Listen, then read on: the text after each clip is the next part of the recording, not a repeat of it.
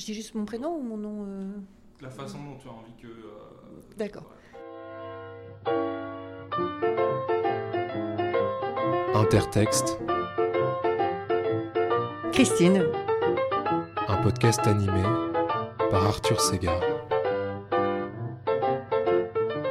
Mais merci d'avoir accepté euh, mon invitation dans, dans ce podcast où on va parler, euh, du coup, euh, comme à chaque épisode, de sept textes euh, choisis à chaque fois par mon invité. Donc, selon ce questionnaire, le dernier texte que vous avez trouvé vraiment beau, le texte qui parle le mieux d'amour, un texte qui provoque la réflexion, un texte que vous auriez voulu avoir écrit, un texte à offrir, euh, le texte dans lequel vous aimeriez vivre et une carte blanche à la fin. Donc on va parler de, de ces sept textes-là. Euh, et alors pour commencer, il y a une tradition depuis, euh, depuis quatre épisodes dans, dans ce podcast qui est de ne pas présenter euh, la personne que, que j'ai en face de moi pour ne pas l'essentialiser, pour ne pas euh, limiter la perception qu'on peut en avoir.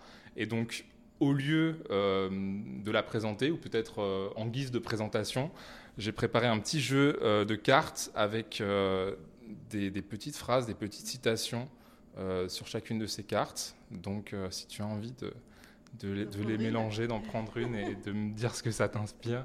Le, le défi, c'est aussi de me déchiffrer parce que c'est manuscrit. donc Ah, en plus, c'est long.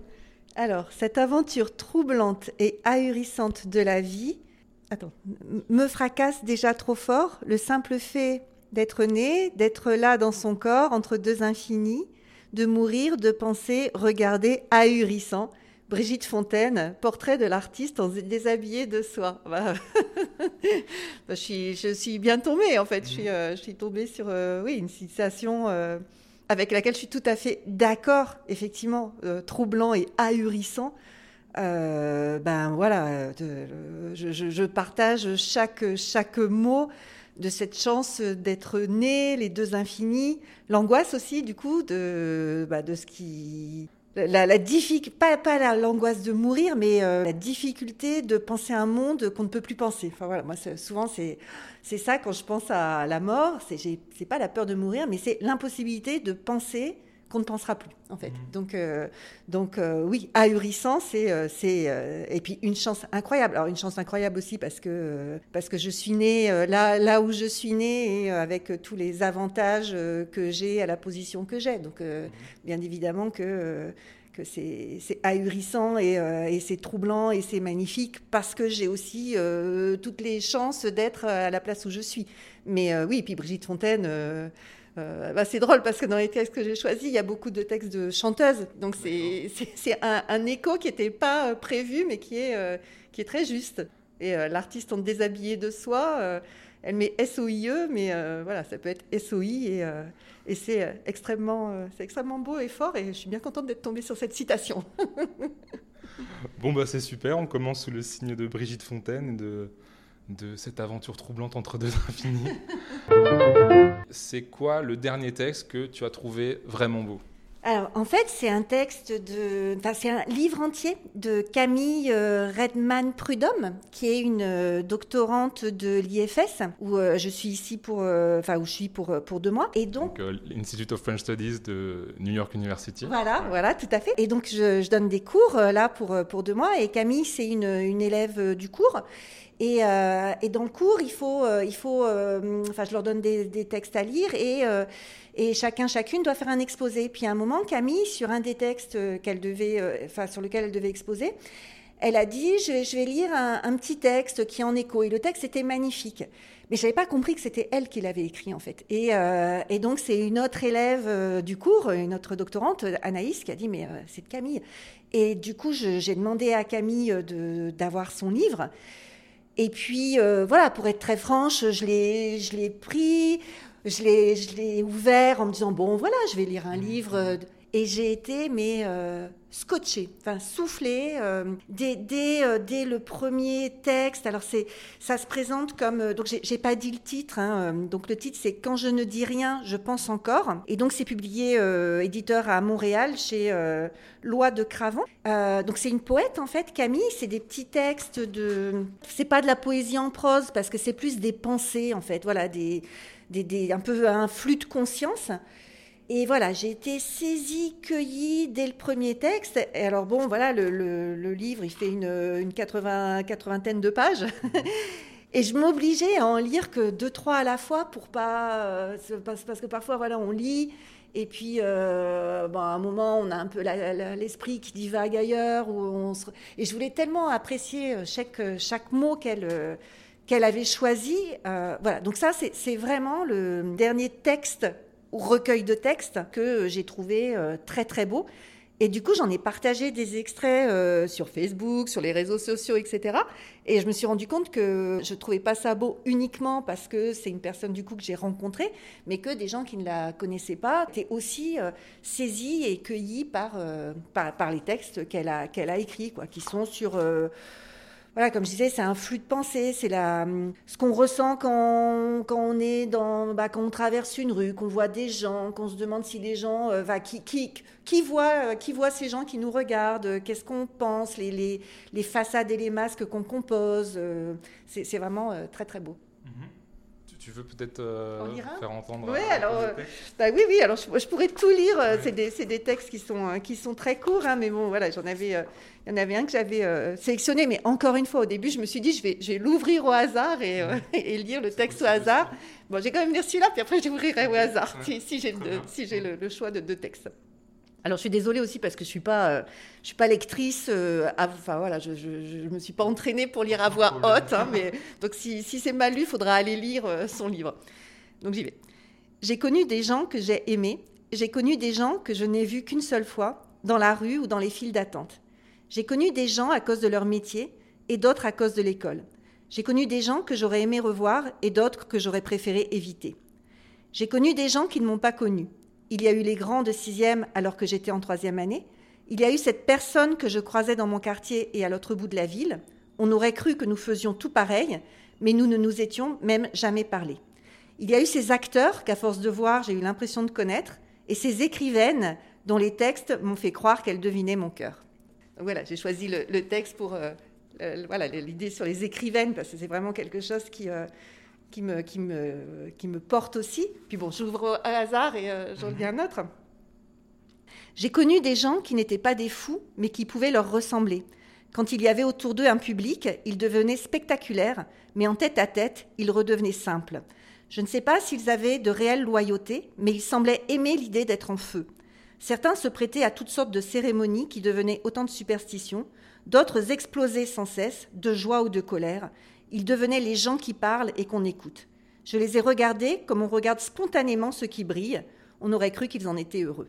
Donc voilà, c'est plein de, textes comme ça qui. Euh, des, petits éclats, en fait, des, petites scènes, des éclats, et, euh, qui montrent. Euh, bah, bah, tout, tout, tout, ce qu'on se raconte en fait en permanence quand on vit en fait. Et bah, voilà, ça, ça, ça, boucle en fait. Bah, c'est vrai que ça, ça, fait un écho assez intéressant avec le, texte de, de, Brigitte Fontaine, un peu le hasard d'être là dans, dans, un, dans, un, corps. Et en, en même temps, ces, ces deux textes-là, c'est assez frappant cet intérêt pour, pour les gens, pour la rencontre, y compris la rencontre éphémère, euh, hasardeuse au coin, au coin d'une rue. C'est un thème qui te touche particulièrement? Ah oui, oui, oui, oui, oui, oui, oui. Ah bah oui, alors à la fois, euh, effectivement, alors là, c'est vrai que ces deux textes, bon, le hasard a fait que le deuxième, il est pris dans le même chapitre parce qu'il y a plusieurs chapitres, euh, enfin, il y a plusieurs sections, en fait, dans, son livre.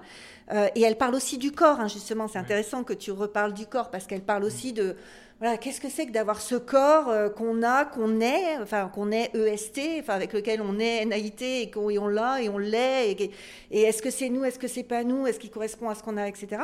Mais elle a aussi, oui, effectivement, tout, euh, cet intérêt sur, euh, oui, les rencontres, les hasards, et, et ça, c'est quelque chose que, enfin voilà, moi dans ce que j'essaye de, de, faire, qui est très très important, enfin voilà, une, chose importante aussi, quoi, de ce, ce, petit truc des hasards de la vie et des coïncidence où euh, à chaque fois, voilà, il peut y avoir des, explications très très rationnelles au hasard et aux, coïncidences, mais euh, voilà, moi je travaille beaucoup avec des enquêtes, que ce soit en sociologie ou en littérature, et, et, pour moi, à chaque fois, les coïncidences, c'est des, des, merveilles de l'enquête, c'est des, des, trésors en fait, euh, et même si on peut les justifier en se disant bah oui c'est pas des coïncidences c'est juste que euh, cette fois-ci euh, euh, tu es, plus es plus vigilante à ça parce que tu es en, train de travailler sur tel ou tel sujet euh, moi, je décide de les prendre comme, euh, comme, des, voilà, comme des trésors et comme, et comme oui, je disais, des, des merveilles, des, des, bonheurs d'enquête, des bonheurs d'écriture et,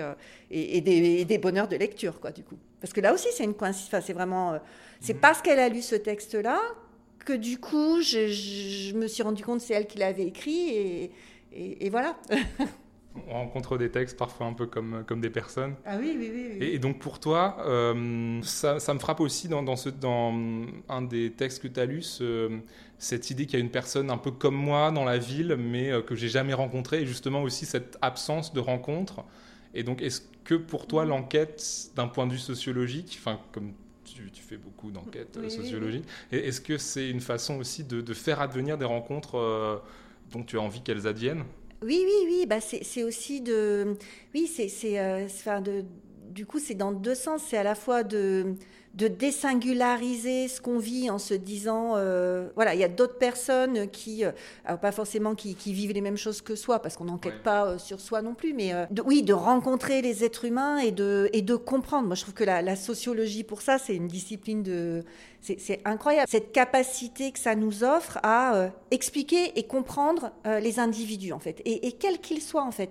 Et alors, expliquer et comprendre, ça ne veut pas dire pardonner, ça ne veut pas dire excuser, c'est pas une.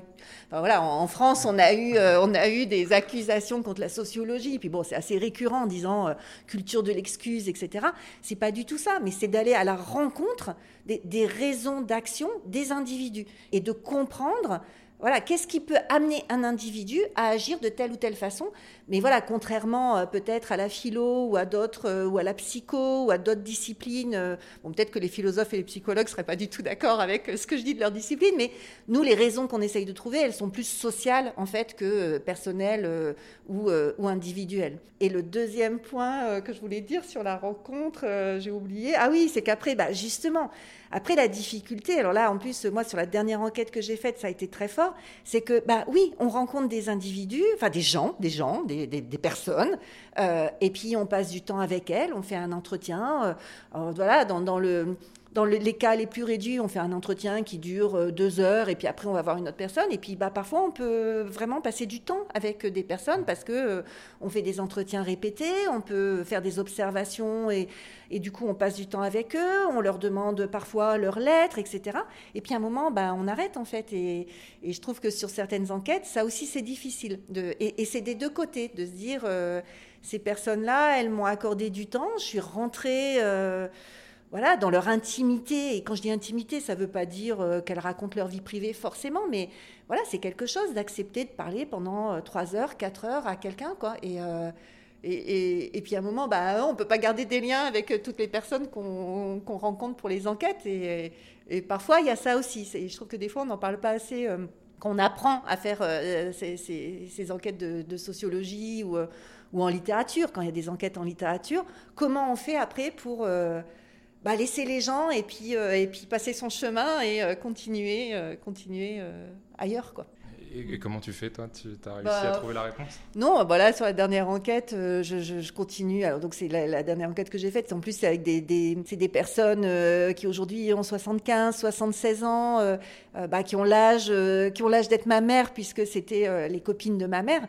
Et, je vois, voilà, bah là, ça va être Noël, je vais envoyer un message. Euh, quand je retourne dans le Nord, euh, c'est des gens qui, enfin, des dames qui sont dans le Nord de la France, bah, je, vais aller les voir. Euh. mais voilà, j'ai toujours un peu ce. Puis c'est des personnes qui sont retraitées. Et puis moi, j'ai la vie que j'ai, quoi. Et, du coup, on n'a pas non plus les mêmes temporalités. Et, voilà, je culpabilise, quoi. Souvent de me dire, ah, mais je devrais plus leur écrire, je devrais plus les remercier de. Bah, de tout ce qu'elles m'ont dit et qui ont permis que je fasse mes bouquins, quoi, tout simplement. Le texte qui parle le mieux d'amour pour toi alors, euh, du coup, le texte qui parle le mieux d'amour. Alors, j'ai été très très embêtée par cette question. Mhm. Bah, alors, je pense que j'aurais, euh, tu m'aurais posé la question il y a 5-6 euh, ans. voilà, j'aurais dit plein de romans d'amour, plein de trucs, plein de, de magnifiques ou de magnifiques chansons d'amour, etc. Sauf que depuis euh, quelques années, quand même, on travaille beaucoup sur, euh, voilà, le mouvement féministe travaille beaucoup sur euh, la remise en cause de l'amour, des représentations liées à l'amour, et puis notamment dans les cadres hétérosexuels, de qu'est-ce que fait cet amour hétérosexuel aux femmes. Alors c'est pas, je dis le mouvement féministe depuis quelques années voilà, déjà dans les années, euh, dans les années 70-80 euh, en France, dans le, mouvement féministe français, alors je, parle du mouvement féministe français parce que je ne connais pas euh, bien les autres, les autres mouvements féministes des autres pays, hein, c'est pas pour dire que... mais voilà, il y avait déjà cette remise en cause de, l'amour hétérosexuel en disant, oui, c'est peut-être quand même un, moyen d'oppression pour les femmes, et est-ce que c'est pas une façon déguisée de faire faire tout le travail domestique et sexuel aux femmes alors, Et en plus, elles sont super contentes, quoi. Donc, donc avait déjà cette. Euh, et puis là, ça revient vraiment avec, euh, bah voilà, par exemple, le livre de Mona Chollet, euh, Réinventer l'amour. Il y a un livre, il y a eu un podcast de Victoire Tuaillon aussi, Le cœur sur la table, et puis elle a fait un bouquin. Voilà, ça, arrive de plein d'endroits, quoi. Et du coup, j'étais bien embêtée parce que je me suis dit, mais oups, tout ça s'écroule. Enfin voilà, tous mes romans que j'avais adorés, etc ou bien tous ces livres euh, écrits, alors quand je veux dire écrits par des hommes, il ne s'agit pas de dire que quand c'est écrit par des femmes, ça serait euh, forcément euh, mieux par juste l'opération de l'écriture féminine. Hein, loin de là, loin de moi cette idée-là, mais quand même. Et du coup, voilà, je me suis dit, en fait, les, alors moi j'aurais deux textes en fait qui, pour moi, parlent, en ce moment. Voilà, peut-être que dans, deux ans, trois ans, ça ne sera pas encore ces mêmes-là. Mais c'est euh, deux chansons, en fait. Donc, euh, voilà, je ne sais pas du coup la place des chansons, je ne vais pas chanter. C'est. Euh, Dommage. ouais, non, mais peut-être on peut les mettre sur le. Euh, la première chanson, c'est une chanson qui, qui, vient de La La Land. Mais alors, c'est pas du tout la, la, chanson où ils sont tous les deux, etc. C'est la chanson que, que, chante Mia dans l'audition, où elle. en fait, elle, elle fait une audition et puis elle va parler de sa tante. Et, et donc, je, vais, je, vais, me hasarder à dire euh, le titre euh, en, anglais, il hein, ne euh, faudra pas se, moquer. C'est The Fools Who Dream. Mhm. Et, elle raconte, en fait, bah voilà, toute la chanson, c'est une ode bah voilà, aux fous qui rêvent, quoi. Enfin, aux, personnes un petit peu décalées et puis qui, qui...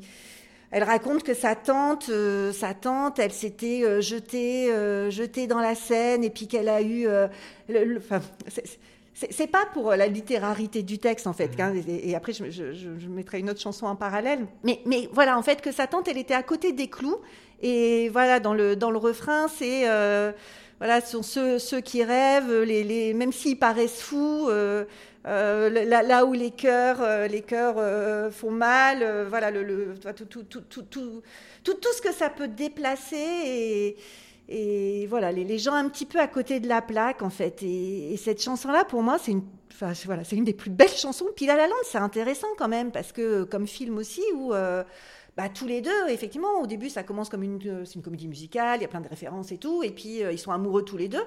Et puis finalement, euh, bah, ce qui est important, c'est qu'ils c'est qu'ils poursuivent tous les deux leurs rêves, quoi. Et que finalement, c'est euh, bah, au détriment de. Ils furent heureux et eurent beaucoup d'enfants. Rêve de, de, succès. Enfin, je, sais, je suppose parce que j'ai pas vu le, le film. Malheureux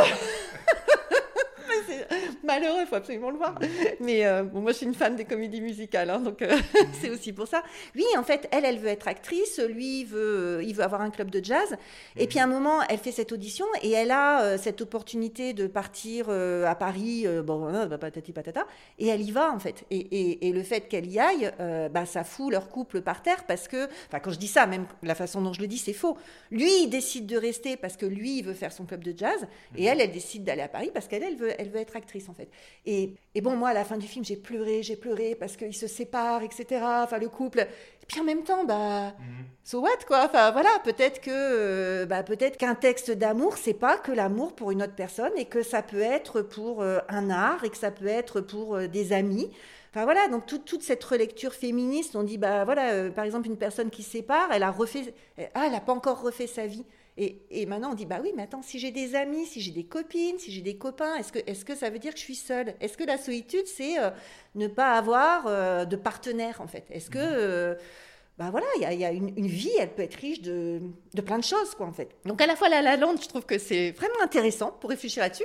Et pourquoi néanmoins on pleure quand même à la fin alors que... Ouais, parce que c'est pas une happy end quoi. Alors elle, elle ne sacrifie pas sa, bah, sa carrière pour l'amour, mais est-ce que c'est présenté comme une fin triste quand même? Alors si, tu veux la fin, ce qui fait pleurer, bon je vais spoiler, je suis désolée.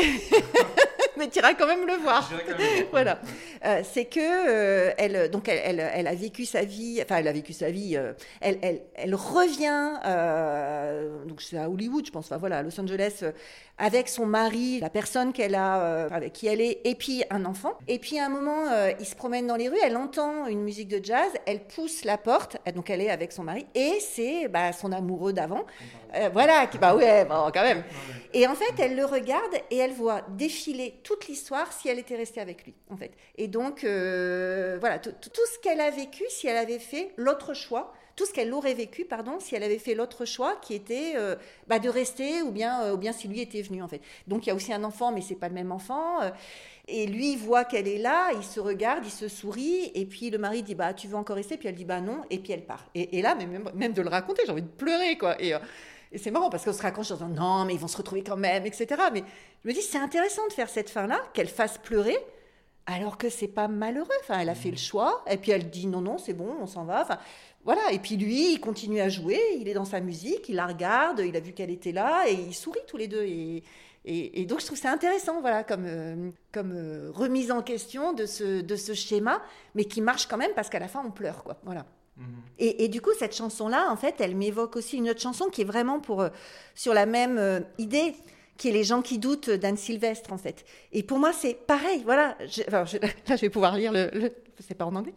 Euh, J'aime les gens qui doutent, les gens qui trop écoutent, leur cœur se balancer. J'aime les gens qui disent et qui se contredisent et sans se dénoncer. J'aime les gens qui tremblent, que parfois ils ne semblent capables de juger. J'aime les gens qui passent, moitié dans leur godasse et moitié à côté. J'aime leurs petites chansons, même s'ils passent pour des cons. Et tout, tout continue comme ça. Voilà, j'aime, ceux qui paniquent, j'aime ceux qui sont pas logiques. Toute la chanson, c'est euh, les gens qui n'osent pas, les gens, les gens sans oriflamme, les daltoniens de l'âme. Enfin, voilà, on pourrait, on pourrait lire toute la chanson, ou, euh, mais, mais voilà, la, la- la fin, c'est, très beau. Hein, c'est, elle dit euh, J'aime les gens qui doutent et voudraient qu'on leur foute la paix de temps en temps et qu'on ne les malmène jamais quand ils promènent leurs automnes au printemps.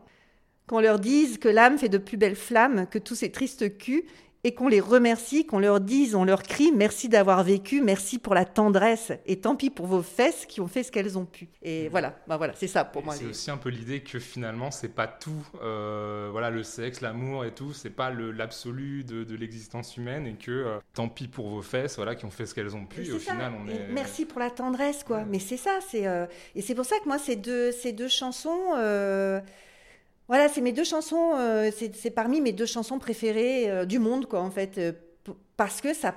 Pour moi, c'est ça, en fait. C'est de se dire, bah, c'est ça, c'est ça, moi, les, les, les gens que j'aime. Enfin, après, voilà, il y a plein de gens que j'aime dans ma vie de, de façon très classique.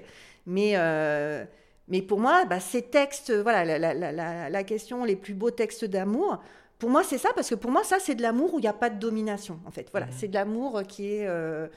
où il n'y a pas de domination, il n'y a pas de jalousie, il n'y a pas. euh, il y a de, il y a de la main tendue et puis de, oui, c'est pas que du, c'est pas que du sexe, c'est pas que, c'est, c'est pas que des demandes de, de, de- voilà, quand je, si je reviens à la La Land, euh, bon bah c'est toi, c'est, c'est toi ou moi, bah non, non, enfin voilà, c'est, et, et- et qu'on peut exister en dehors d'une autre personne. Et peut-être que c'est ça l'amour, c'est que l'autre euh, bah, permette, l'autre ou les autres, hein, dans, dans toutes ces relations euh, euh, possibles, bah, permettent qu'on soit, euh, qu'on, vive, quoi, qu'on s'épanouisse, euh, qu'on existe, euh, et, euh, et, et voilà.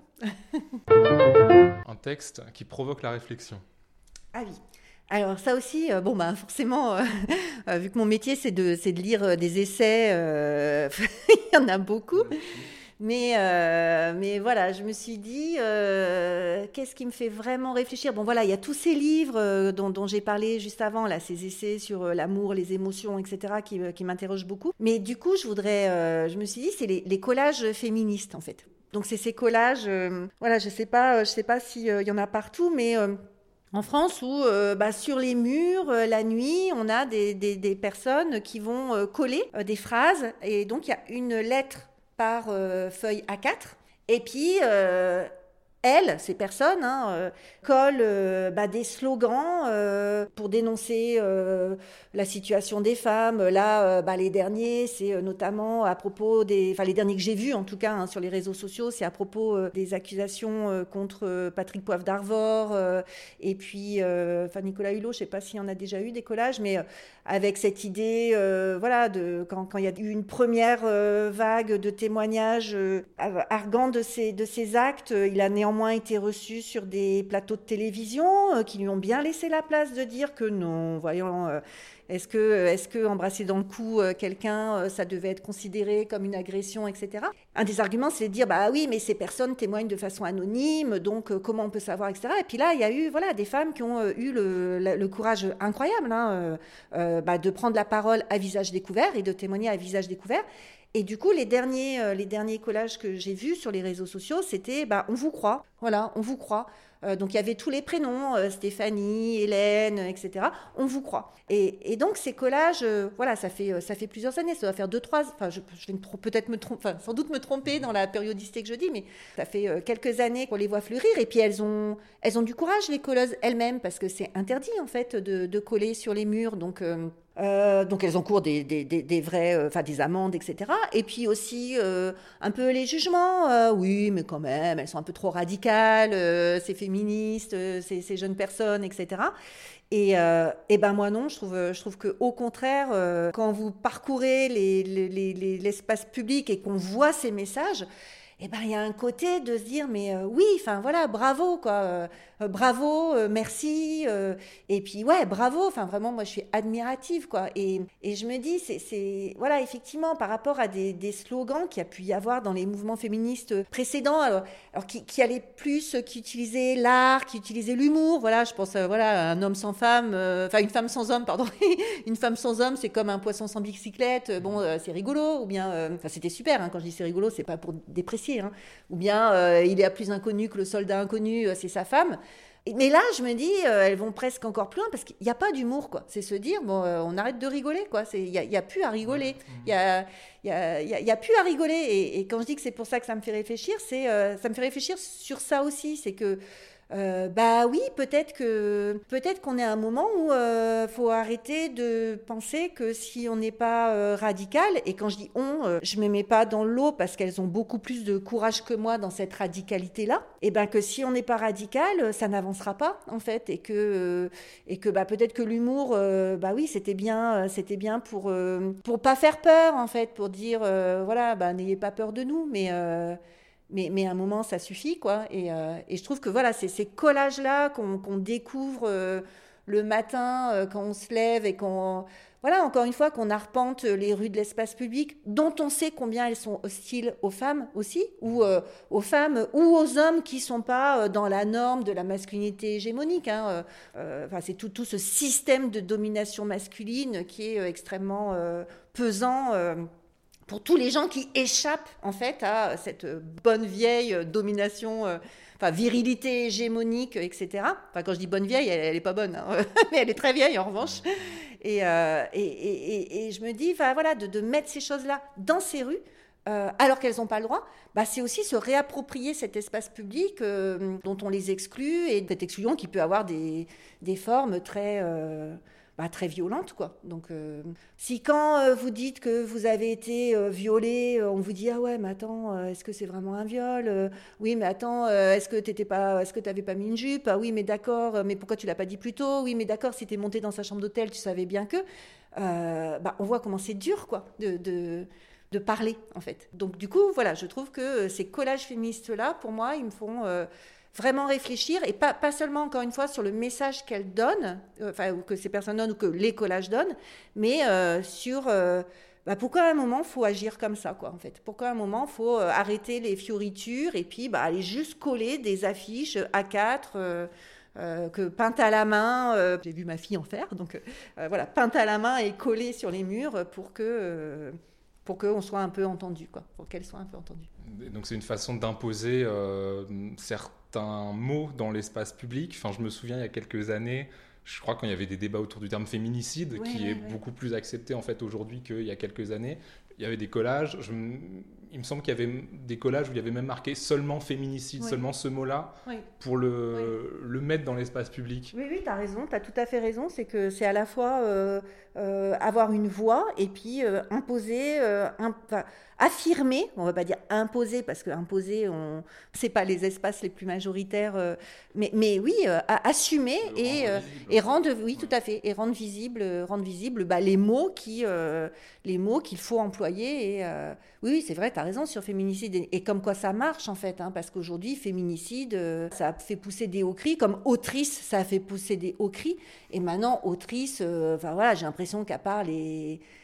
Enfin, je ne vais, pas- je vais pas dire de terme, mais à part euh, des gens qui vraiment seraient assez conservateurs ou assez réactionnaires, bon, c'est que ça passe quand même maintenant, autrice, quoi. C'est pas. euh, et féminicide, pareil, on voit que euh, ça, c'est, passé dans le langage euh, courant, quoi. Donc voilà, c'est aussi d'habituer, bah, habituer les gens à le voir, à l'entendre, et, et puis ça rentre, quoi, tout simplement. un texte que tu aurais voulu avoir écrit? Oui, alors c'est encore une chanson. Alors attends, c'est une chanson de Clara Isé. Et euh, donc Clara Isé, c'est euh, c'est une autrice. Alors à la fois de, chansons, mais elle a pas en fait, on, voilà, on les trouve sur internet. Je pense que là, elle va bientôt sortir un, premier album. Et elle est autrice d'un premier euh, roman aussi qui s'appelle euh, euh, Mise à feu. Et en fait, euh, Clara Isé, c'est la fille de Anne Dufourmentel, qui était euh, la philosophe euh, qui euh, s'est noyée en fait en sauvant des enfants. En, euh, c'était il, y a- quelques années. Et euh, c'était pendant l'été. Et puis euh, elle, a voulu, elle a voulu sauver des enfants, voilà, qui étaient en danger. et, en fait, en voulant les sauver, elle s'est noyée. Et Anne Dufourmentel, c'était une philosophe que je connaissais pas spécialement, hormis certains titres que j'avais vus passer, mais qui avait beaucoup travaillé justement sur le courage, sur et puis sur la douceur, voilà, éloge de la douceur, etc. Et, euh, et donc Clara Isé, elle a fait une, chanson euh, qui s'appelle Le monde s'est dédoublé. Et, euh, moi, je trouve cette chanson magnifique, magnifique. Peut-être j'explique d'abord pourquoi j'aurais aimé l'écrire. Et puis, c'est qu'en fait, tout est métaphorisé, en fait. Donc, elle, explique à la fois la perte.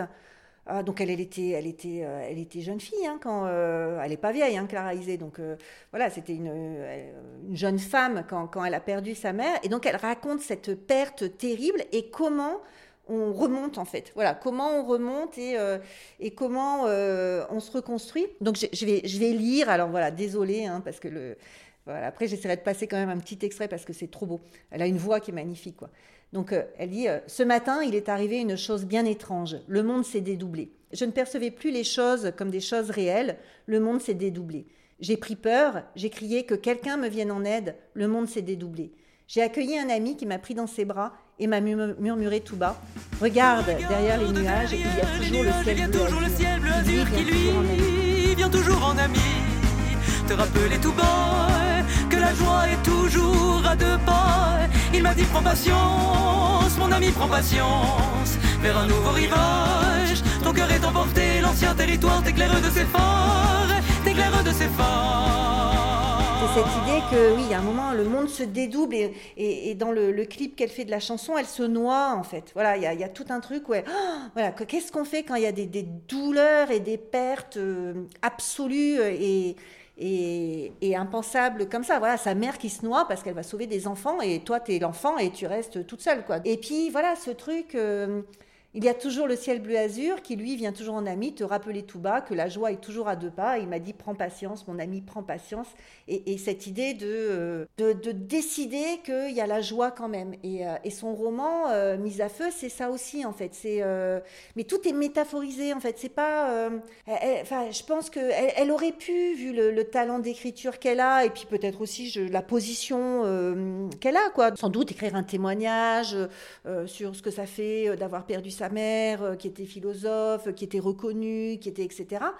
Et, en fait, elle en fait elle-même euh, ben, euh, de l'art, en fait, voilà, soit par ses chansons, soit par, par son livre. Voilà, il y, a- cette transformation de quelque chose de très douloureux en, quelque chose de beau, en fait. Et, et, c'est du coup, en t'en parlant, je me dis, ça me fait vraiment penser aussi à une phrase qui, moi, m'avait beaucoup aidé aussi dans, dans ce que j'avais fait. Euh, qui est euh, une phrase d'une danseuse. Euh, c'est une danseuse qui, qui a perdu ses, ses, deux enfants. ah voilà, Isadora Duncan. Bon, en plus, euh, qui, avant d'avoir sa, mort terrible, étranglée euh, par son écharpe dans une, enfin voilà, elle, conduisait et puis son écharpe s'est envolée, s'est prise dans les roues, et elle, est morte euh, étranglée. Et avant ça, elle avait vécu quelque chose qui, est, qui, était, qui était terrible, enfin voilà, qui, qui, peut paraître le, pire de ce qui peut arriver. Qui est ses deux enfants étaient partis avec la nourrice était partie promener les enfants et puis le le, cocher, bon, je vais peut-être pas dire les bons termes, n'a pas mis, euh, n'a pas mis le frein. Donc bon, un cocher ne met pas un frein, mais bref, le chauffeur de la voiture. Il y a eu un problème de véhicule, on va dire ça comme ça, et la voiture est tombée dans la Seine et les enfants sont morts. Et, après, elle a fait tout un ballet, Isadora Duncan. Qui, est, magnifique et qui était autour de bah voilà la, perte de ses enfants. Et comment tu fais pour t'en remettre et euh, continuer? Et, elle a une phrase qui est euh, voilà j'aurais voulu faire euh, de cet horrible accident quelque chose de beau. Je voulais transformer cet horrible accident en beauté et, donc elle écrit ça dans son autobiographie là dans son journal Ma vie qui est, qui, est, magnifique quoi. Et, et, donc c'est ça. Alors en même temps c'est pas voilà faut pas tomber dans l'injonction à la résilience, genre oui, on va être résilient et puis tout va bien se passer. C'est pas ça du tout que, que, que, je veux dire en fait. Hein, mais euh, euh, voilà, ce que j'aurais voulu avoir écrit, c'est cette chanson de Clara Isé. C'est ce ballet de Isadora Duncan. Euh, voilà, parce que la danse, c'est aussi de l'écriture de l'espace en mouvement, quoi. Voilà, et de ce que ça témoigne de, comme elle dit Isadora Duncan, de transformation, de de la mort, de l'accident, de l'horreur euh, en quelque chose de beau. Et, quelque chose qui peut aider aussi, euh, bah, voilà, transformer ça en quelque chose de beau. Alors une chanson, un livre, un ballet, euh, et puis se dire, ben voilà, je, elles le transmettent à d'autres en fait. transformer la, perte en, en beauté. Oui. Et euh, bon, du coup, toi, tu as une pratique d'écriture. Est-ce que c'est quelque chose qui est, qui est au cœur de, ta pratique euh, d'écriture, cette espèce de bah, que, tu cherches? Oui, ah bah moi, de toute façon, si, euh, si, je suis allée vers des textes comme ça, c'est parce que ça m'a aidé à faire, à faire le travail que j'ai fait, quoi. Donc, bah, qui était aussi de chercher une absente de ma biographie, donc qui était ma mère, et, d'essayer d'en faire, euh, d'en faire euh, à la fois une enquête de sociologie et puis un livre, euh, un livre de littérature. Mais moi, voilà, moi, je, prends la métaphore de la dentelle, en fait, en disant, bah, c'est aussi parce que je viens du Nord, dans le Nord de la France, il y a toute une tradition de dentelière, etc. Mais bah, de dire qu'à un moment, tu fais de la dentelle avec euh, ce que tu as, et puis les trous, et puis que bah, la dentelle, c'est joli, en fait. C'est... Enfin, joli, ça fait un petit peu terme, euh, mais que bah, la dentelle, c'est beau, c'est, fin, et ça masque pas... Euh, ça masque pas les trous. Et quand je disais tout à l'heure, pas tomber dans l'injonction à la résilience, euh, on voit bien comment la résilience, ça peut devenir, euh, je viens de dire le mot, une injonction, et puis bon, allez, tu vas t'en remettre, il faut être résilient. Mhm. Euh, bah, non, faut pas être résilient. Enfin, quand, je parle de Clara Isé ou d'Isadora Duncan, bah, voilà, bien évidemment que des personnes qui se remettent pas d'une perte, il n'y a aucun, enfin, il y a aucun jugement, ni c'est pas à dire, ils avaient qu'à faire une chanson, ils avaient qu'à faire un ballet, quoi. Bien mhm. sûr que non, mais mais je suis admirative de, enfin admirative, c'est pas le bon mot non plus, mais euh, euh, voilà, si, voilà, si comme individu et, non pas non pas en tant que donneuse de leçons, euh, je suis admirative de, de, ce travail de, de broderie, de, transmutation que ces artistes-là ont fait et que l'art permet, quoi, tout simplement. N'ayons pas honte d'admirer. Ouais, voilà. oui, mais après, tu vois, c'est pour pas dire que, euh, que les personnes qui le feraient pas seraient pas dignes d'admiration, alors que. Euh, alors que j'y. Voilà, tu vois. C'est parce que j'ai tellement peur de, des transformations. Euh, la résilience, on voit hein, comment. dans les entreprises, par exemple, voilà, ça, enfin, nous, dans le développement personnel, ça devient l'injonction, quoi. Enfin, après, ce qui t'arrive une galère, tu devrais être content parce que ça te permet euh, d'augmenter ton, ton, capital émotionnel et tes compétences émotionnelles et ton intelligence émotionnelle parce que tu vas être résilient. Mm. Euh, bah non, quoi. voilà, donc euh, donc c'était juste pour ça. Est-ce que c'est aussi le rôle de l'écriture, peut-être, ou de l'art de, de, saisir la, catastrophe au sens justement où elle n'est pas réduite dans un discours managérial et de résilience et on la transforme en quelque chose de enfin, l'art peut-être ça permet aussi de, de, faire ça, de, de mesurer. Bah oui, c'est ça, c'est ça. Des... je pense du coup, j'ai un autre exemple qui me vient en tête. Enfin, toujours dans cette famille. Enfin, pour moi, c'est des familles. En fait, on se crée des familles. Enfin, tout à l'heure, dans le texte de, Camille que je lisais, il y avait ces écrivaines qui permettent, je sais plus quelle expression, voilà, qui sont comme des grandes sœurs. Et moi, voilà, moi, maintenant, je me dis, j'ai mes, mes, grandes sœurs et mes petites sœurs de, en fantôme, en fait. Et, euh, et il y en a une autre, c'est Sarah Chiche, qui, euh, est une, une, écrivaine euh, française et qui a fait un livre qui s'appelle Les Enténébrés sur la, disparition de, enfin, une, histoire liée dans, sa famille, disparition de sa mère, etc. Et puis Saturne, l'année dernière ou il y a deux ans, je sais plus. Euh, sur son père, en fait. Et, et, quand je dis sur sa mère, sur son père, c'est même pas ça qui est important, en fait. C'est ce qu'elle en fait à partir de ses lectures, à partir de tableaux. Et, c'est ça aussi, c'est comment tout ça, ça, enfin ça, c'est, je reviendrai là-dessus aussi parce que je, me dis, c'est vraiment ça qui compte maintenant pour moi. Et ça revient aussi à ce que je disais tout à l'heure sur euh, les textes d'amour où maintenant, pour moi, de plus en plus, c'est les échanges, les liens, euh, les, les, les, rencontres, etc. Et Sarah Chiche, ces deux livres, voilà, bon, moi, c'est pour moi, c'est c'est mes, mes, familles imaginaires, quoi. Isadora Duncan, Clara Isé, Sarah Chiche, puis bon, il y en a, y en a beaucoup d'autres, mais euh, oui, c'est la, la, la, famille des petites sœurs des fantômes, quoi. Et, euh, mais en même temps, qui sont euh, sont pas réduites au silence par ça, ni, ni voilà, ni écrasées par, par le poids de tout ça, mais mais qui, qui, se relèvent en fait et qui et qui toutes les trois enfin voilà Isadora Duncan quand elle dit je voudrais en faire de la beauté Clara Isé là dans le texte quand, de la chanson quand elle dit euh, euh, la joie la joie est, pas loin quoi. Et, euh, et Sarah Chiche c'est pareil elle dit il y a un moment on fait le choix. Voilà il y a le choix de la joie il y a le choix c'est pas du bonheur mais c'est le choix de la joie de ce que ça porte et de ce que ça permet de raccommoder en laissant les trous quand même et en laissant les vides quand même enfin bon, du, coup, ça me fait aussi penser à beaucoup d'autres textes, mais, euh, mais là, je viens de finir le, dernier bouquin de Delphine Orviller, où elle parle de, elle parle de ça, de son activité de, de rabbin et d'accompagner les familles euh, dans le deuil.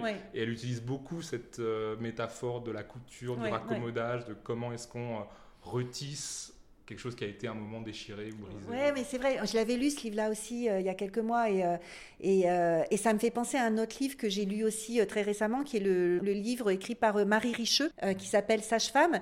Et, donc là aussi, elle raconte la. Voilà, il y a tout un. Elle, elle, cherche des figures de femmes, et puis en même temps, il y a, il y a tout un truc autour de la, de la, couture, de la broderie. Et, voilà, et texte, texte et tissu, c'est lié, quoi. Il y a, il y a, il y a ce truc-là d'étymologie. De, et puis peut-être de, bah là aussi du coup de, bah, là aussi c'est toujours un petit peu glissant, de, récupérer des choses qui ont été imposées en se disant, euh, euh, voilà, tout à l'heure je parlais de la dentelle, la couture, le tissage, le filage je dis ça un peu glissant parce qu'on voit bien comment on peut vite cantonner euh, l'art des femmes à l'art domestique. Et puis, euh, donc, c'est pas du tout, encore une fois, c'est pas ce que je veux dire du tout. Mais il y a cette, voilà, cette, euh, cette métaphore filée, qui est encore avec un fil. Mais oui, oui, je pense, vraiment. Le raccommodage plutôt que la résilience. Ouais, c'est ça. la, la, ouais, la dentelle plutôt même que le. Plutôt que le peut-être même faire de la dentelle plutôt que du raccommodage. Et. Mmh. Parce qu'encore une fois, on laisse les trous, quoi. On laisse les trous et c'est pas dire que. C'est pas, pas, annuler la perte, c'est pas. Euh, c'est pas se dire ce qui nous tue pas nous rend plus fort, etc. c'est justement, euh, voilà, justement accepter le, le, le, vide, accepter le trou, la perte qui nous constitue. En fait. Voilà, ouais, c'est vraiment intéressant que tu dises ça, ce, fameux proverbe, à ce qui ne, là, nous rend plus fort. Euh, pour moi, c'est ça le truc, l'injonction à la résilience. C'est, oui, allez, presque, presque, allez tu devrais être content qu'il vienne de t'arriver cette galère-là parce que tu vas voir comment. Ça va euh, t'inspirer à écrire des trucs.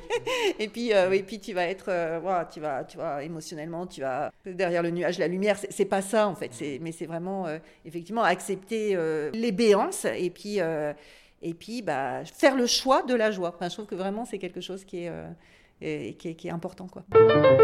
Un texte à offrir. Alors ça, j'ai pas hésité du tout pour le coup. Et euh, moi, j'offrirais, euh, donc je pense que je vais d'ailleurs l'offrir beaucoup euh, à Noël. Les, femmes sont aussi du voyage de Lucie Azema, qui est paru chez Flammarion là, pareil, ça doit être l'année dernière. Enfin, c'est, du coup c'est intéressant parce que comme je suis pas chez moi, comme je suis pas, voilà, je suis, je suis, prof invité à New York, donc je suis pas chez moi près de Lyon.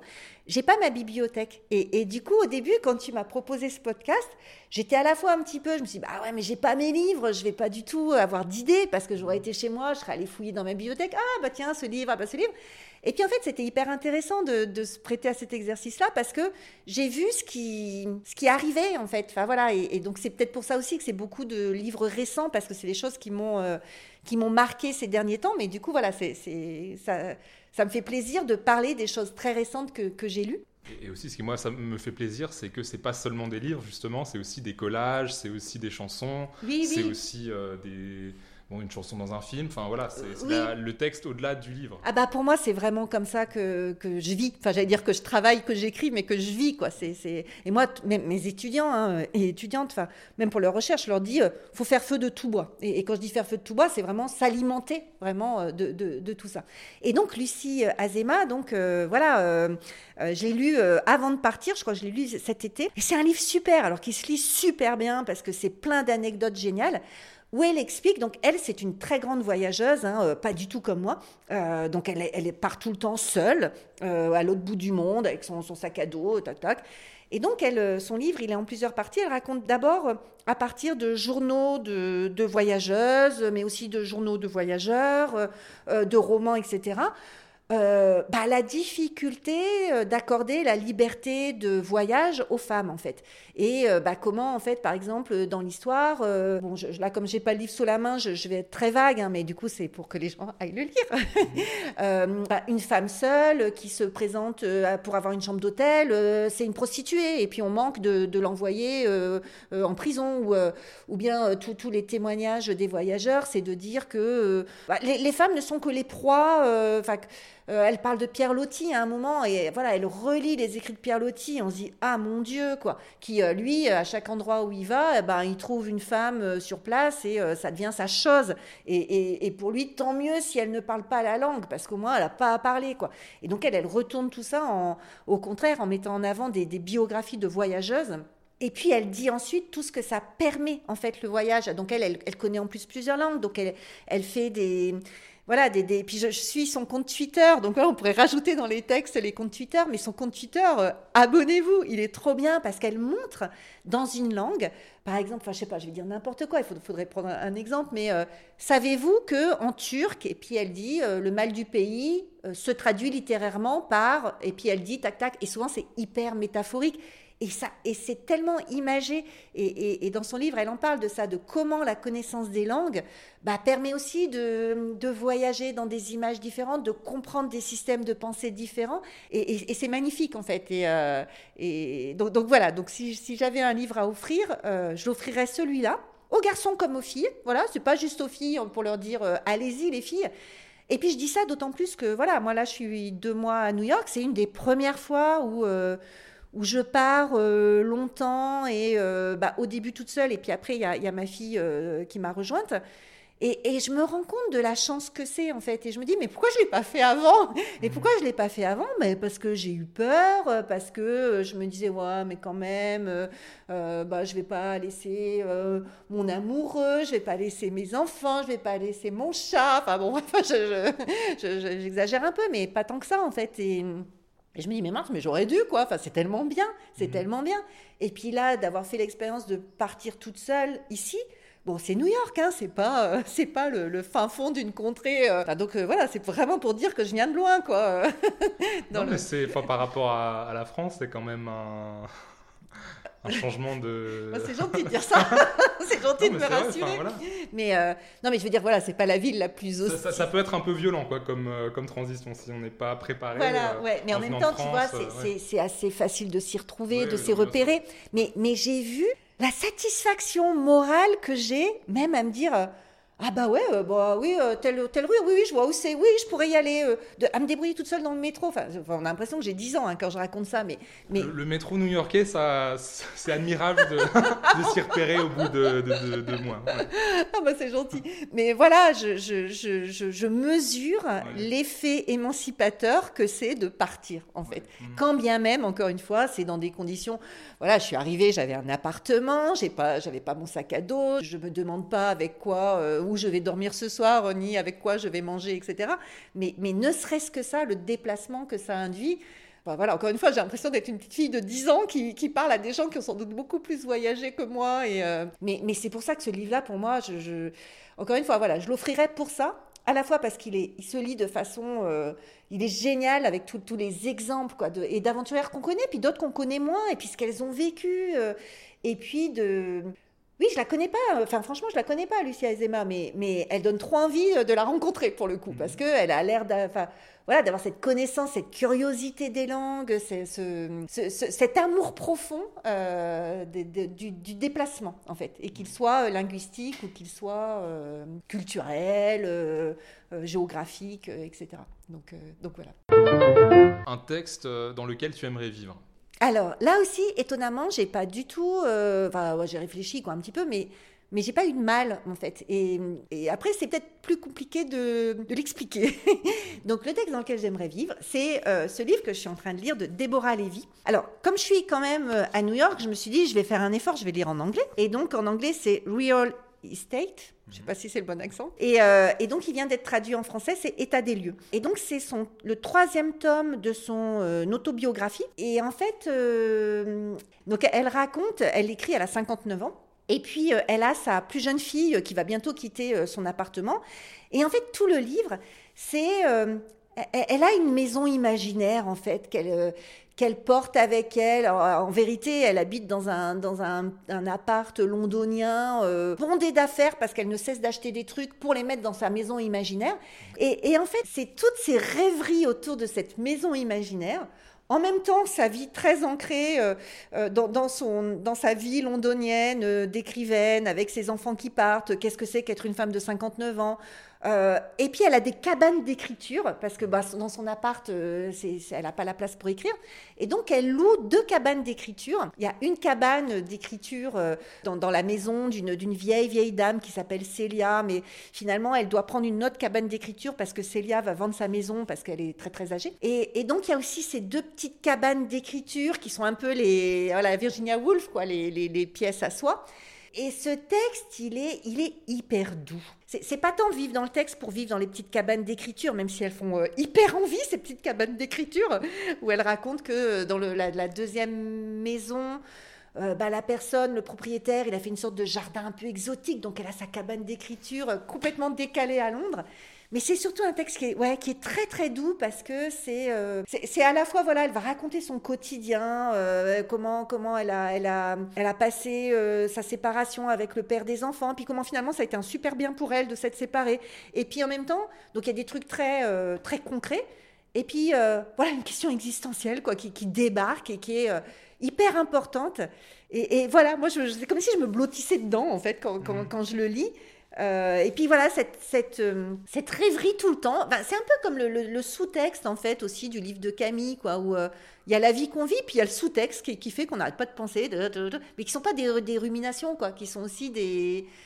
tout ce qu'on habite, tout ce que notre tout ce qu'on habite dans notre tête en même temps qu'on habite dans le monde en fait. Et, voilà, elle a son petit appart londonien et puis en même temps elle a, alors bon, je ne saurais pas bien le traduire, il faudrait avoir la, traduction en, français, mais elle, a toutes ces possessions imaginaires en fait, euh, euh, mais qui sont réelles aussi en fait et, et, dans lesquelles, alors elle imagine, elle dit ah bah non tiens, euh, j'avais mis une fontaine, mais en fait non, j'ai plutôt mettre une rivière avec un petit bateau accroché. Puis d'un coup, elle commence à imaginer que dans le bateau, la petite barque accrochée, bah, il y a des moufs que des gens ont oubliés. Puis elle a un meilleur ami, mais qui est un peu, un peu bêta. Mais il lui dit, ouais, de toute façon, euh, ta maison imaginaire, il y a personne dedans. Euh, il y a que des pièces vides. Et, du coup, elle dit, bah non, enfin, c'est pas vrai. Euh, et, et, donc, c'est, c'est un livre qui est à la fois très doux, très drôle, et puis, et puis super. Et, et, quand j'ai déjà parlé tout à l'heure de, de Marie Richeux, mais c'est aussi voilà pour pour dire que ces textes dans lesquels j'aime bien vivre, ils sont reliés à d'autres en fait. Et c'est encore une fois, c'est cette idée du, filet, enfin du, des liens tout le temps, ouais, la filiation, les familles quoi. Mmh. Et euh, il y a un, site euh, comment on dit, un, journal, en ligne qui s'appelle AOC. Euh, et dans AOC, c'est Marie Richeux qui a fait la critique de Ruéol, de État des lieux, du coup. Et, et Marie Richeux, il se trouve que voilà, je le disais tout à l'heure, je venais de lire son livre Sage-femme. Et, je me suis dit, oui, c'est pas étonnant que ça soit elle qui fasse la critique de ce livre-là. Et, et, j'avais, déjà lu les deux, les deux précédents tomes de, de l'autobiographie de Déborah Lévy. Mais je m'étais dit, bon, je vais attendre de rentrer en France pour acheter euh, État des lieux. Puis, parce que j'ai lu la critique de Marie Richaud sur AOC, ça m'a donné envie vraiment de le lire de façon immédiate, en fait. Et, et c'est pour ça, voilà, je me suis dit, bah, tiens, en plus, tu es ici, tu vas le lire en anglais, ça sera aussi bien. En plus, c'est un anglais que j'arrive à lire, alors je, je- je regarde les mots dans le dictionnaire, mais euh, voilà, c'est pas du tout un anglais euh, compliqué, quoi, enfin, qui demande un, un effort. Et, et peut-être que parce que je le lis en anglais, ça me fait aussi un peu l'effet de la lecture du livre de Camille, où je suis obligée d'aller lentement. Alors que parfois, je sais que je. Des fois, je suis en- en- emmenée dans ma lecture comme un cheval au galop, parce que je veux savoir la fin, je veux savoir la fin, et puis j'avance, j'avance, j'avance. Et là, ça m'oblige à aller lentement, parce que, bah oui, lire dans une autre langue, euh, c'est quand même euh, plus fatigant. C'est. Bah, je peux pas faire comme si, bah, je sais pas, des fois quand on lit dans sa langue, on, on lit un peu automatiquement, puis on se rend pas compte qu'en fait on pense à autre chose, et puis on arrive à la fin de la page, et puis on se dit mais Je n'ai rien compris à cette ouais, t'as, lu quoi en fait Mm. euh, voilà. et, et là tu peux pas en fait parce que euh, bah, t'arrives à la fin de la phrase, t'as pas l'impression qu'il y a eu un ah oui très concrètement euh, tu comprends rien parce que t'es enfin voilà je, je suis pas assez bonne en anglais pour que ça fasse une traduction automatique dans ma tête et du coup ça m'oblige à lire lentement. Du coup, j'ai pas envie de finir en fait parce que j'y suis bien dans ce livre en fait et euh, voilà. Et, elle emploie souvent la métaphore, du nid, nest. Et je me dis bah oui en fait c'est mon petit nid. Voilà, c'est mon petit nid dans ce moment. euh, euh, donc voilà, je ne vivrai pas toujours dans ce livre-là, mais pour l'instant j'y vis. Et, c'est un livre que, dans lequel j'aime bien vivre. Voilà, c'est- doux et c'est encore une fois, c'est toutes ces filiations. Euh, il y, avait un, livre que j'avais beaucoup aimé sur cette histoire des filiations, qui est un livre écrit par Diane Meur, qui s'appelle La carte des Mendelssohn, et donc où elle fait une grande enquête. Donc c'était au moment où je lisais plein de livres d'enquête parce que j'avais besoin de modèles et de, de guides en fait. Et euh, elle fait, d'ailleurs j'en reparlerai ap- après. Mais donc la carte des Mendelssohn, c'est la famille Mendelssohn, Félix Mendelssohn, Abraham Mendelssohn et Moses Mendelssohn.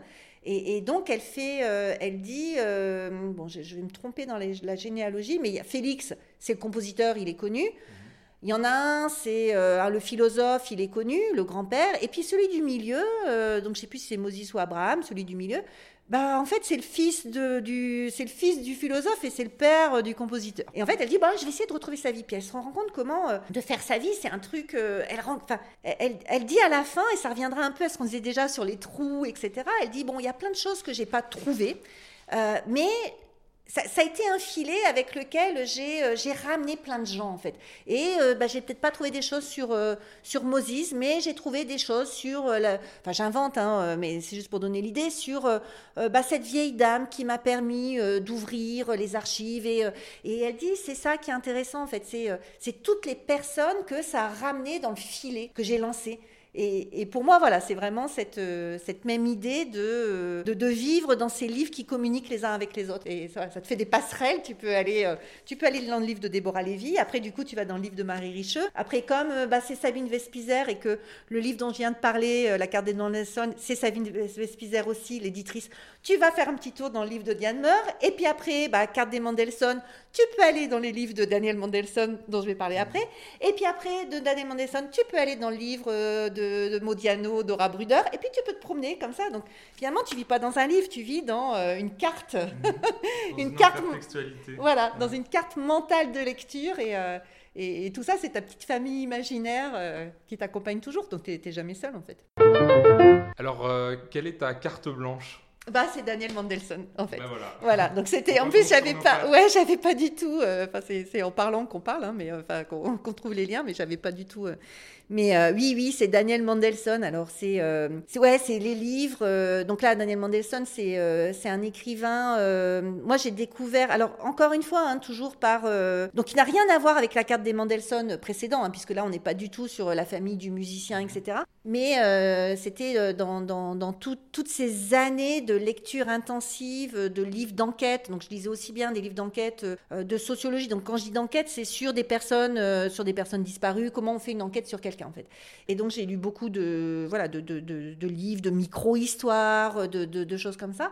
Et puis des livres de littérature. Et, euh, et c'est vraiment intéressant comment aujourd'hui on a un peu euh, cette passion de l'enquête euh, aussi bien en littérature qu'en sciences sociales en fait. Et je pense à un livre de Laurent Demans euh, qui, qui parle de ça, qui s'appelle Le Nouvel Âge de l'enquête, et qui parle de toute cette, tout ce mouvement en littérature contemporaine autour de l'enquête, et comment bah, les frontières si établies entre littérature et sciences sociales, elles, alors bien évidemment, elles, existent encore et il ne s'agit pas de dire que l'un est l'autre et l'autre est l'un, mais, il y a plein d'endroits où, où il y a du dialogue en fait très fort. Et donc Daniel Mandelson, moi j'avais fait, là aussi on va revenir sur les réseaux, mais quand j'étais un peu à chercher des façons de faire cette enquête sur ma mère qui est morte quand j'étais toute, toute jeunette là, à un moment j'ai lancé sur Facebook une sorte de, bouteille à la mer en disant euh, je suis sur un projet d'enquête sur une personne disparue. Est-ce que euh, vous pourriez me donner des, idées? Et ça, c'était euh, une idée que j'avais prise dans un livre de Vinciane Després. Ou pareil, elle, raconte qu'elle est en train de travailler sur la mort, et puis elle raconte que plein de gens lui, conseillent des, des séries, des livres, et, que ça aussi, ça fait partie de son enquête. C'est tout ce qu'on lui dit, et tout ce qu'elle lit, et tout ce qu'elle regarde, et, qu'on ne retrouve pas d'ailleurs dans, son livre final, mais que ça fait partie de tout ça. Donc je me suis dit, tiens, je vais faire pareil, et donc j'ai envoyé un mail, et quelqu'un euh, m'a dit tu devrais lire Les disparus de Daniel Mandelson. Donc euh, en anglais c'est euh, The Lost et, et, donc ça a été mais un, choc. Alors, bien évidemment, pour ce qu'il raconte, hein, puisque, enfin voilà, si je résume très rapidement, il raconte, il est new-yorkais parce que son grand-père a euh, émigré aux États-Unis euh, juste avant. Euh, donc son grand-père était d'un village d'Europe de, l'Est. Alors je vais me tromper entre Ukraine, Pologne, etc. En plus, village ayant, ayant changé de, voilà, de, pays, je ne sais pas comment dire, au gré de, tous ces drames historiques. Et, donc le, grand-père, voyant, voyant ce qui est en train de se passer contre les Juifs, émigre en fait. Euh, avant, euh, avant l'arrivée, euh, la prise, de, pouvoir des nazis. Et le grand-oncle, lui, pense qu'il va être protégé parce que c'est un commerçant, il est riche, etc.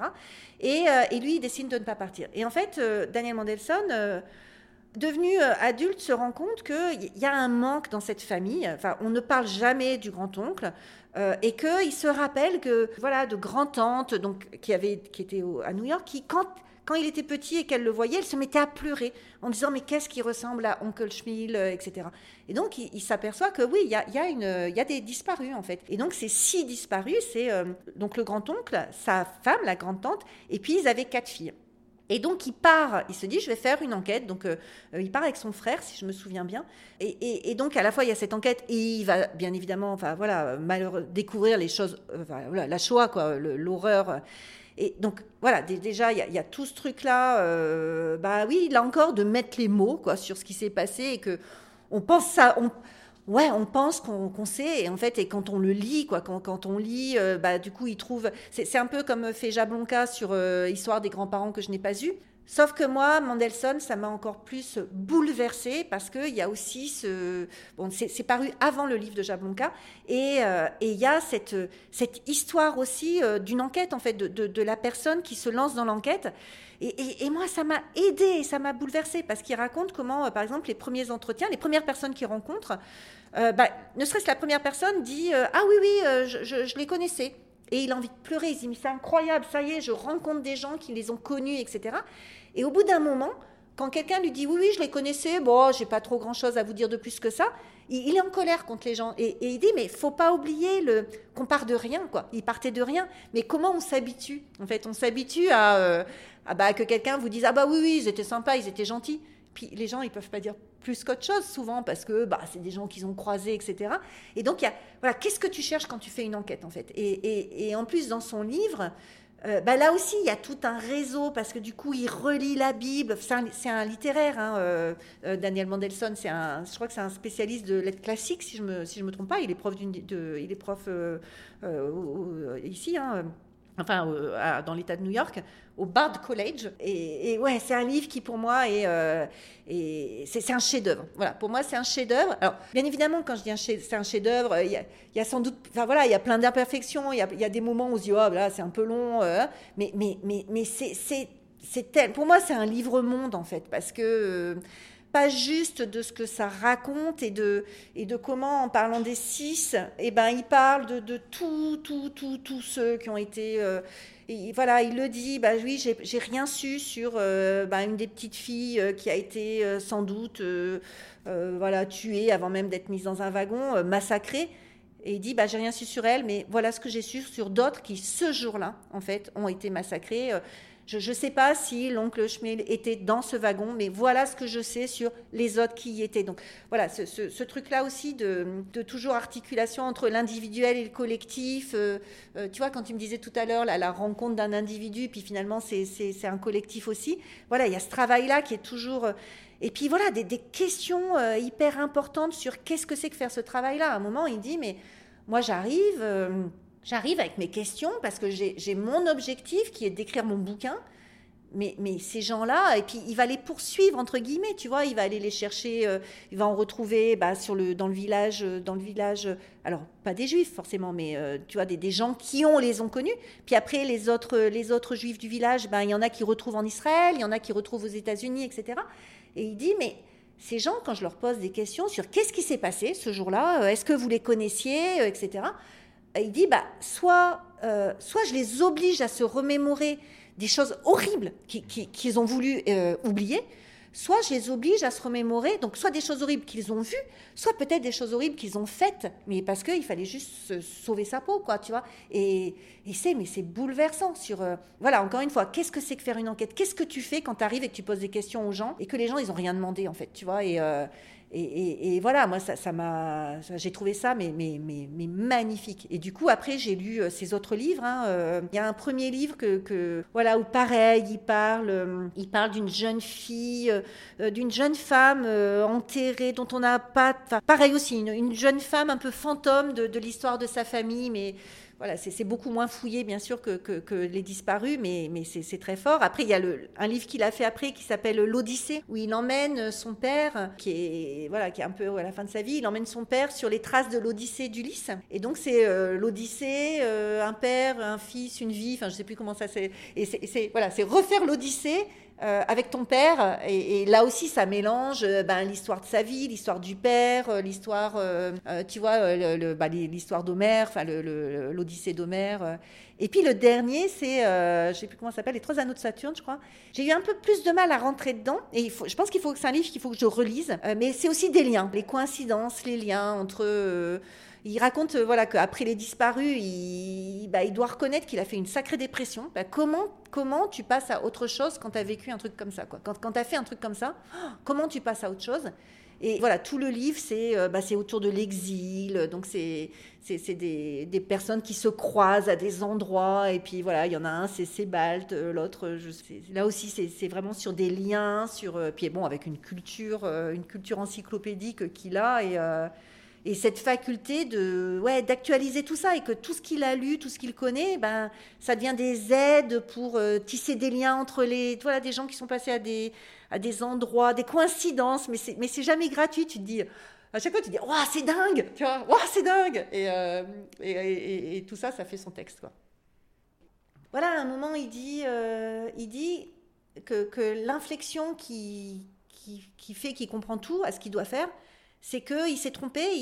à un moment, il comprend que ce qui est important, c'est pas de comprendre comment ces gens sont morts, mais comment ils ont vécu, en fait. Et, pour lui, c'est l'inflexion. Enfin voilà, c'est le truc qui retourne le livre parce que c'est pas. Euh, bon alors comment ils sont morts? Est-ce qu'ils ont pris ce wagon? Est-ce qu'ils ont pris euh, euh, Est-ce que est-ce que ils ont été voilà Est-ce qu'ils étaient tous dans le wagon? Est-ce que bah, la, jeune fille elle a pas plutôt été tuée à l'Actionnen Enfin voilà et, il dit non c'est pas ça en fait c'est comment ils ont vécu et, il a des questions aussi sur euh, ouais, bah, j'ai fait 900 pages, mais, mais jamais.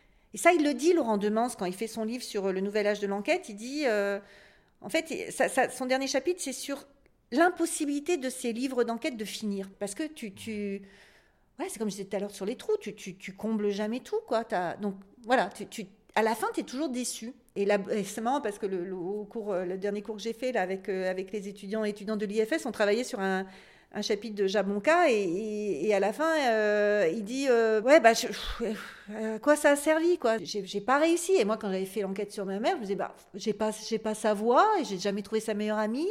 Il y a des trucs je sais pas si c'est vrai euh, j'ai que des images. Et, donc y a voilà il y a ce moment de ce moment de se dire mais à quoi ça sert? J'ai pas réussi. Et puis de se dire bah non mais c'est ça une vie. De toute façon une vie une vie humaine tu tu, peux pas, tu peux bien évidemment. Et quand bien même on transcrirait tout ce qui se passe chaque seconde d'une vie humaine, est-ce que c'est ça qui dit une vie humaine, quoi? C'est non, tu vois, c'est donc voilà, c'est c'est euh, son enquête, ils le disent, elle est vouée à l'échec du départ, mais, mais c'est une sacrée réussite, quoi. Enfin voilà, c'est parce que ça te donne plein de pistes, parce que ça t'aide, parce que ça te fait réfléchir. Et encore une fois, pas que sur ce qu'il raconte, quoi, mais déjà, ça serait que sur ce qu'il raconterait, bien évidemment que c'est nécessaire, et, toujours, quoi, avec le temps qui passe, et puis ce qui se passe en France aujourd'hui, bien évidemment que c'est nécessaire, mais, mais, mais même de façon beaucoup plus large, quoi, sur... Euh, Qu'est-ce que tu fais, euh, encore une fois, qu'est-ce que tu fais de l'art, qu'est-ce que tu fais de la littérature? En quoi euh, la lecture de la Bible, de Homère, euh, de, de Sebald, etc., bah, ça t'aide à toi Enfin, voilà, finalement, j'ai dit toujours la même chose, quoi. j'ai l'impression que j'ai dit la même chose sur chaque question que tu as posée sur ce truc de... oui, de, de, de, de, ces, de ces livres qui sont des prises pour que toi, après, tu bah, tu réfléchisses, tu, tu, fasses, et que, et que c'est, tout ça se, se relie. Quoi. Et, et, le compte de Twitter de Daniel Mandelson, il est super aussi. Là, là, pour le coup, il explique vraiment, enfin, il plonge dans ses textes, il y a, sa passion, euh, sa passion pour les textes. Et euh, pour ça, Twitter, c'est, étonnant, hein, comme fenêtre ouverte aussi sur des, sur des gens desquels avant on était euh, complètement séparés, quoi. Parce que moi, il y a un truc très troublant pour moi quand je vois le compte Twitter de Daniel Mandelson que j'admire euh, et qui, raconte des trucs sur sa vie, qu'il va voir sa mère, euh, que, que, tu vois ses lectures. Je me dis, mais. Ou de, voilà, Lucie Azema, dont on parlait tout à l'heure euh, sur. ah bah tiens, j'ai bu un thé, bah voilà. Je... Enfin, quand je dis j'ai bu un thé, elle dit pas ça pour dire qu'elle a bu un thé, mais elle montre son, son verre de thé qui vient de tel endroit. Et puis, ah bah est-ce que vous savez que en persan, voilà et, c'est quand même des trucs incroyables. Enfin, je dis, c'est ces réseaux sociaux. C'est une autre façon de, faire lien. De, oui, oui, tout à fait. Oui, oui, tout à fait, tout à fait. Oui, tu as, tout à fait raison. Et, euh, et voilà, moi je trouve que c'est des, fenêtres ouvertes qui sont euh, incroyables. Enfin, des, des, fils, encore une fois, effectivement. Et d'ailleurs, on dit fil Twitter aussi. Hein, c'est marrant. Comme on a toujours la métaphore euh, voilà, de la broderie, de la dentelle, de, de tout ça. Bah, merci beaucoup. Bah, merci. merci à toi.